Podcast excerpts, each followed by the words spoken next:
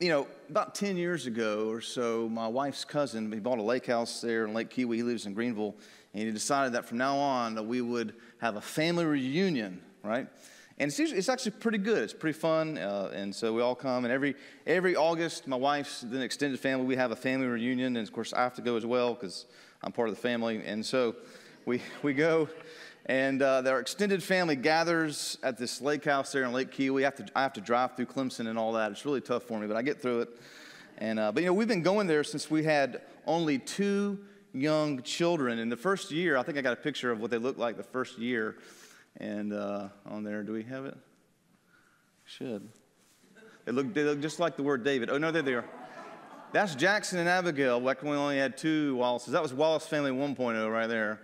And uh, when they had two, and this is the very first year there, and so they had their little life jackets. And then, you know, when you have little children at the lake on boats and down there at the boat dock, they have to be wearing a life jacket at all times. Really, adults should be too. You know, and the kids will get in, and even the adults will get in, and it will swim that little lake area between the, do- the, the, the dock and the boat and all that. And and it's just great because you put your life jacket on, you just kind of float, you know, right? You just kind of enjoy your time down there. And when she was about two years old this first year, and she was running around the dock, and there's this, there's this, you know how it is when you get from the boat to the floating dock, there's about a foot of water there in between, and it kind of, you know, the water goes back and forth, and she, the kids are running around, and, and she went and she tried to, to go right from the, the boat to the dock, and it kind of expanded, and she fell right in the hole, right in that hole, just poof. And, and thankfully, Emily's cousin was right there, so she fell right in the hole, and he just reached down and picked her right back up by the life jacket. Abigail did. It was kind of scary, but that's what the life jacket's for. She's just kind of bob, like a little, you know, like, like you're fishing, right? Like a little bobber. But imagine if she wasn't wearing a life jacket. How, you, how would you have gotten to her? Because it's in between that little foot there the dock and boat, and there's no way you could have dove in after her. It's this little thing. And so, praise the Lord, she had on her, her life jacket. Uh, but, but a child falling through a one foot crack would be hard to save. The life jacket enabled her to survive. Today we're going to be looking at a story in the Bible that will show us how we can survive what we're just going to call spiritual attack.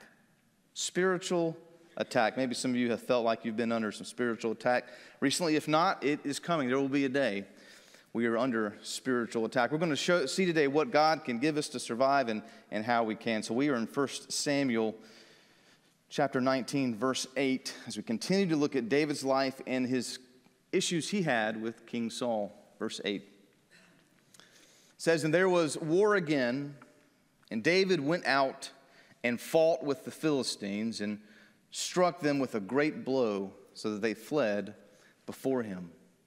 Then a harmful spirit from the Lord came upon Saul, and as he sat in his house with his spear in his hand, and David was playing the lyre, and, and uh, Saul sought to pin David to the wall with the spear, but he eluded Saul so that he struck the spear into the wall, and David fled and escaped that night. Verse 11 Saul sent messengers to David's house to watch him, that he might kill him in the morning. But Michal, David's wife, told him, If you do not escape with your life tonight, tomorrow you will be killed. So Michal let David down through the window, and he fled away and escaped. Michal took an image and laid it on the bed, put a pillow of goat's hair at its head, and covered it with the clothes. And when Saul sent messengers to take David, she said, He is sick. Then Saul sent the messengers to see David, saying, Bring him up to me in the bed, that I may kill him. And when the messengers came in, behold, the image was in the bed with the pillow of goat's hair at its head. Saul said to Michal, Why have you deceived me thus and let my enemy go so that he has escaped? And Michal answered Saul, He said to me, Let me go. Why should I kill you? Verse 18. Now David fled and escaped. And he came to Samuel at Ramah and told him that all that Saul had done to him. And he and Samuel went and lived at Naioth. And it was told Saul, Behold, David is at Naioth in Ramah. Then Saul sent messengers to take David. And when they saw the company of the prophets prophesying and Samuel standing as head over them, the Spirit of God came upon the messengers of Saul, and they also prophesied. And when it was told Saul, he sent other messengers, and they also prophesied. And Saul sent messengers again the third time, and they also prophesied. Then he himself went to Ramah and came to the great well that is in Secu, and he asked, Where are Samuel and David? And one said, Behold, they are at Naioth in Ramah. And he went there to Naioth in Ramah, and the Spirit of God came upon him also. And as he went, he prophesied until he came to Naioth and Ramah. And he too stripped off his clothes, and he too prophesied before Samuel and lay naked all that day and all that night. Thus it is said, Is Saul also among the prophets? All right, a lot here in this passage for us to unpack. Let's go ahead and go to the Lord in prayer. Heavenly Father, we thank you, Lord, for what you've done for us through Christ Jesus. As we look at this interesting story about David fleeing finally from Saul after another attempt on his life, Father, that we would see what you want us to see today in this passage of Scripture, how we can survive through your help spiritual attack. Father, I pray that my words are yours today, that you take this, these words on paper, these thoughts, and you make them a sermon. And the word of God is, is heard today. You fill me with your spirit, and we ask these things in Jesus' name. Amen. I want to show you today three things that we need when facing spiritual attack. Three things that we need when facing spiritual attack. Number one, in the face of spiritual attack, we need a plan of escape, many times. A plan of escape. It says in verse 8 there was war again, and David went out and fought with the Philistines, and he struck them with a great blow, and they fled before them. Yet again, David and his men are successful in battle. And yet again, Saul is enraged in jealousy. Verse 9 Then a harmful spirit from the Lord came upon Saul, and he sat in his house with his spear in his hand. This is what would happen. The spear would come back on Saul, and he, and he would want to kill David again. It says he tried to kill him with a spear. Again, this is the second time he had attempted to, do this to, to, David as David was playing this harp instrument and was trying to, to ease his mind. And David fled and escaped that night. Now, this is about a direct, as a direct spiritual attack as you can have. You don't get any more direct spiritual attack than this. Enclosed place, attempt at murder, an evil spirit coming in on Saul. We can say this is a spiritual attack. And the second time Saul would try this, and David leaves. You know, sometimes when facing a spiritual attack, especially in the form of relational conflict, which this is a relational conflict. Maybe the first time we give the person the benefit of the doubt. Well, maybe they had a bad day. Maybe they had an off, off night, right? You know, maybe the, the spear slipped. you know, we give, maybe we give the benefit of the doubt. And we know that, that Saul kind of came, last week we saw Saul kind of came to his senses and said that he wasn't going to try to uh, kill David anymore. But the second time happens again, it's now a pattern. Right? It's something that's happened twice now. And David doesn't wait around to see if it will happen a third time. He flees and he does the right thing and he escapes. Scripture promises that when we are tempted with sin or tempted by sin, God provides an escape. Look at 1 Corinthians 10. It says, No temptation has overtaken you that is not common to man. God is faithful, and he will not let you be tempted beyond your ability. But with the temptation, he will also provide the way of escape that you may be able to endure. Isn't this comforting?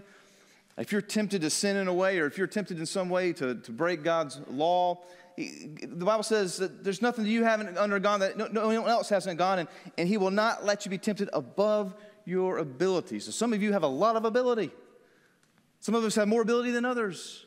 We might think that the devil is after us, and he is many times But when there's sin in our life, many times there's a way of escape. Now, David could defend himself. You're thinking, wait a second now.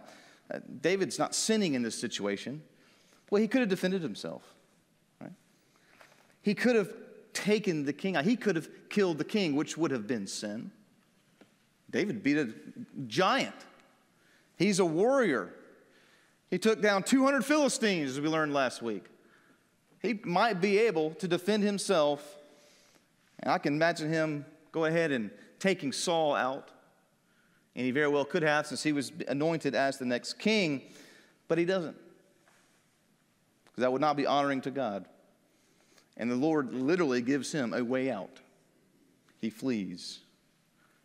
when there's spiritual attack in our lives, many times it's better for us to just leave things be and go about our way than to try to fight back in the power of the flesh.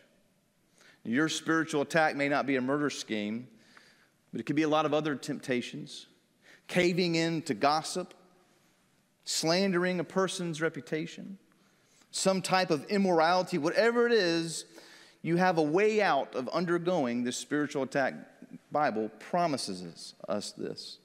In this case, David honored God by fleeing the situation. Secondly, in the face of spiritual attack, we also need friends we can trust. Amen? We need friends. This is why we have the church.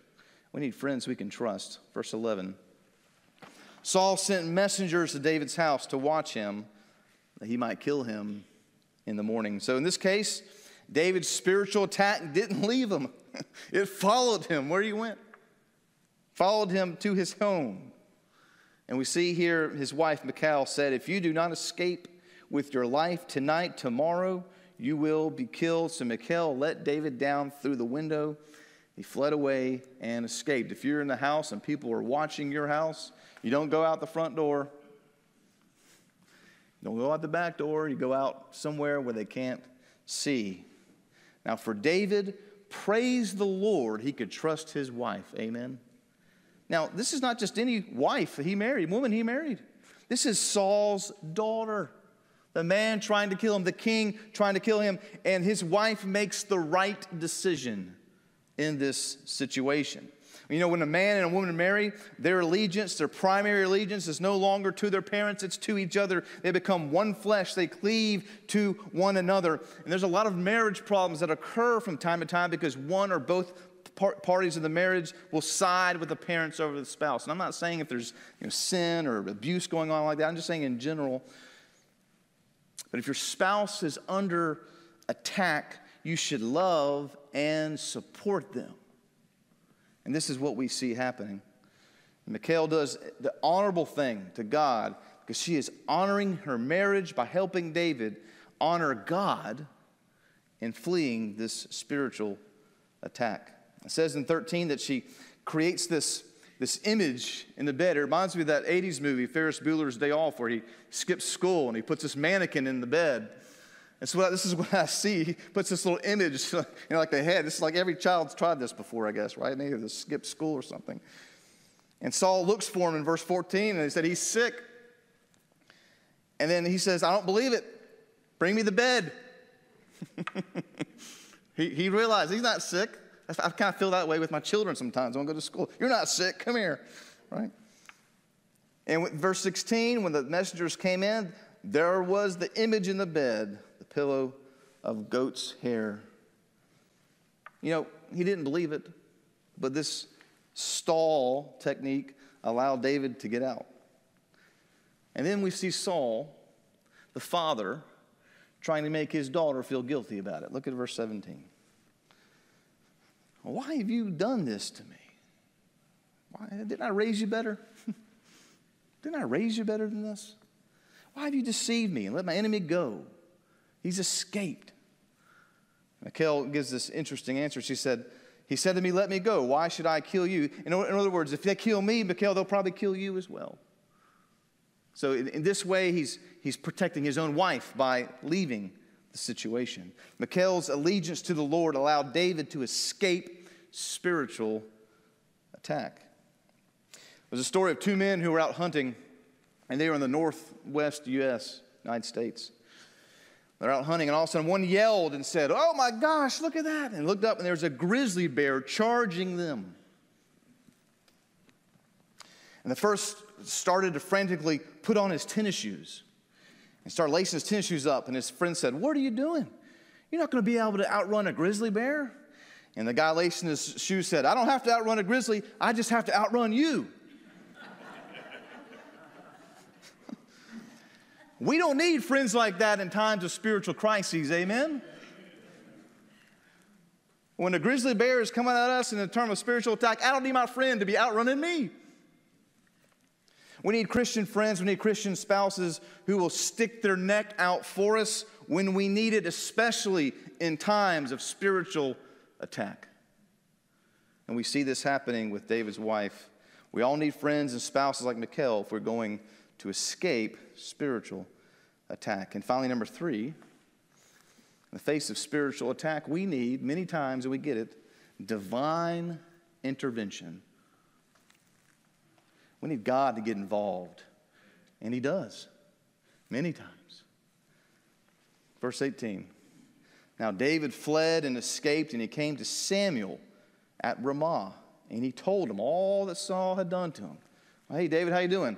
Well, I'll tell you what, it's not been great. You know, I was sitting in Saul's palace, and he took a spear and he tried to kill me twice, and then he apologized, said it was all fine, and then he did it again. So I'm, I'm you know, I'm a little frazzled right now. David knew Samuel was a man of God. He was the last of the prophets. But verse 19, apparently there were some spies. It was told to Saul, Behold, David is at Naioth in Ramah. And Saul sent messengers to take David. And then something interesting happens. They, they see this company of the prophets prophesying. Now, the way this is written in the Hebrew, this prophesying is idea that they're, they're worshiping, they're singing praises to God. There might be a little bit of preaching going on, but mainly it's, it's a worship service. And they, and they come and they see Samuel here and these prophets worshiping God. And they're there to get David, right? That's what they're there for. And when they, when they, and they enter into this worship presence, they're overcome with the Spirit and they forget what they're supposed to do and they start worshiping.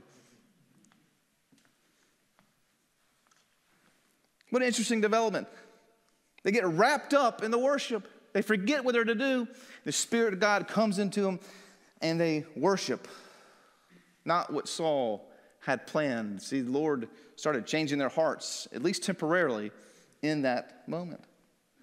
Verse 21 When it was told Saul, he sent other messengers, and then they prophesied. They did the same thing. And then Saul sent messengers again, and the third time they prophesied, did the same thing. Verse 22 Then he himself went to Ramah, and he came to the great well there, and he asked, Okay, where Samuel? Where are David?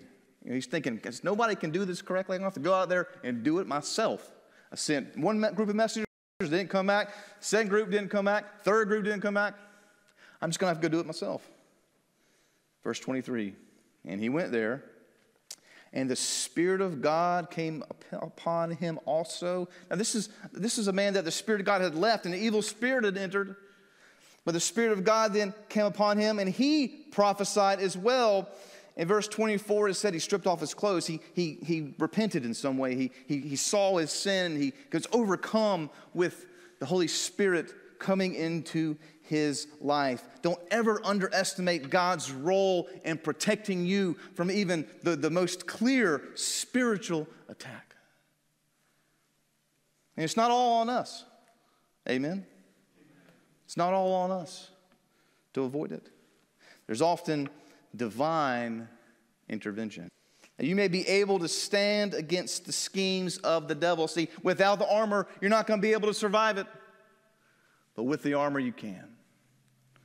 Verse 12 For we do not wrestle, always Satan behind the scenes. So he says, verse 13, therefore, tense before. I'll read through it and we're going to, we're going to talk about each one. He says, Stand therefore, having fastened on the belt of truth, and having put on the breastplate of righteousness, and as shoes for your feet, having put on the readiness given by the gospel of peace. In all circumstances, take up the shield of faith with which you can extinguish all the flaming darts of the evil one, and take the helmet of salvation and the sword of the Spirit, which is the word of God, praying at all times in the Spirit and with all prayer and supplication. The belt of truth, the, the belt of truth that helps us see through the lies of Satan. Helps us see through the lies of the devil. It also helps us speak truth to others. Helps us and, and to not deceive others. We confess our sins, we don't hide them. We don't slander others, we speak on our heart. The helmet is protecting our mind, the heart, and the brain. And salvation brings righteousness to us. It, it makes us more like Christ when we're reading our scripture, when we're praying, our heart gets right, our mind gets right. So when Satan attacks, we can think clearly. We can feel clearly. Don't get wrapped up in our emotions and make bad emotional decisions. We can, we can think. We have access to what God would like us to do. Two related. And when we pray and we read Scripture, our heads and our hearts are protected from the spiritual attack. Number four, we put on the shoes of gospel peace. See, when we are in the Word, we're more ready to tell others about Jesus. We're more ready to, to go and tell people what Christ has done. Five, the shield of faith. See, faith in Christ enables us to deflect the arrows of the evil one, as he says here in Ephesians. When the attack comes and we're in our words, we read over and over again in God's word that God is protecting us. He makes us a shield. We can have a shield to protect us from anything that would come and try to hit us. And then finally, six, the lone offensive piece of equipment the sword of the Spirit, God's word. We fight with the word of God. That's why it's so important for us. We fight with God's word. When we are wearing the armor, we can withstand the spiritual attack. We can flee, we can have friends to help us, and we know that God is involved. But we can help ourselves a lot by just being in the Word, by praying to Him. So when that day happens, we realize what's going on. Many times, spiritual attacks like a fog. We don't really understand what's going on, why it's happening. We can't think clearly, but if we're in the Word, we can. There's a story of a ship that ran aground off the coast of Scotland years ago in the 19th century. And there were fishermen there that were trying to get this big, the people off the ship across the, a line and, on board and allow the crew to escape, but the wind was too strong and there was, was storming and windy and everything. And they realized that they put an empty barrel on this line. They could throw it down the line and the rope, and then each crewman could get in the barrel and they could kind of go on down and escape that way through this barrel, through the waves and the wind. So each sailor would be instructed to, to get inside the, the, the barrel and they'd be drawn along the rope. That's how they would get off, the, and that's how they would escape. Sinking boat, all this stuff's going on, very chaotic. Well, the youngest sailor gets put in first. I don't know how he, uh, this is a real story, how he drew the short straw, but he did.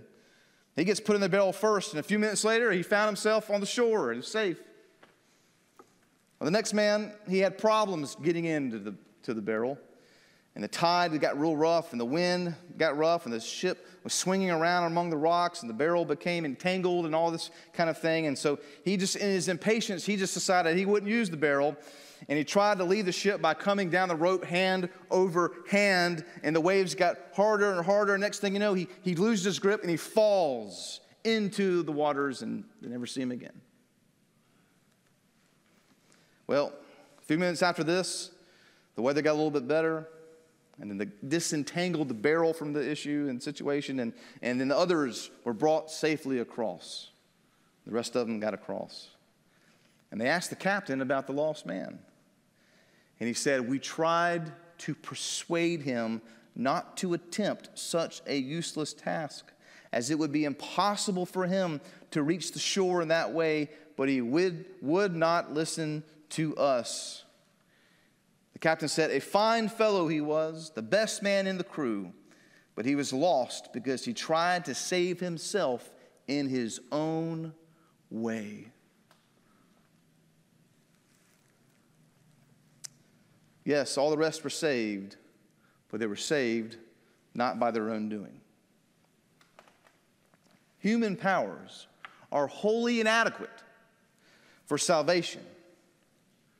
So when we are trusting on the Lord either to save us from our sins or to save us from spiritual attack, we have to have God help us.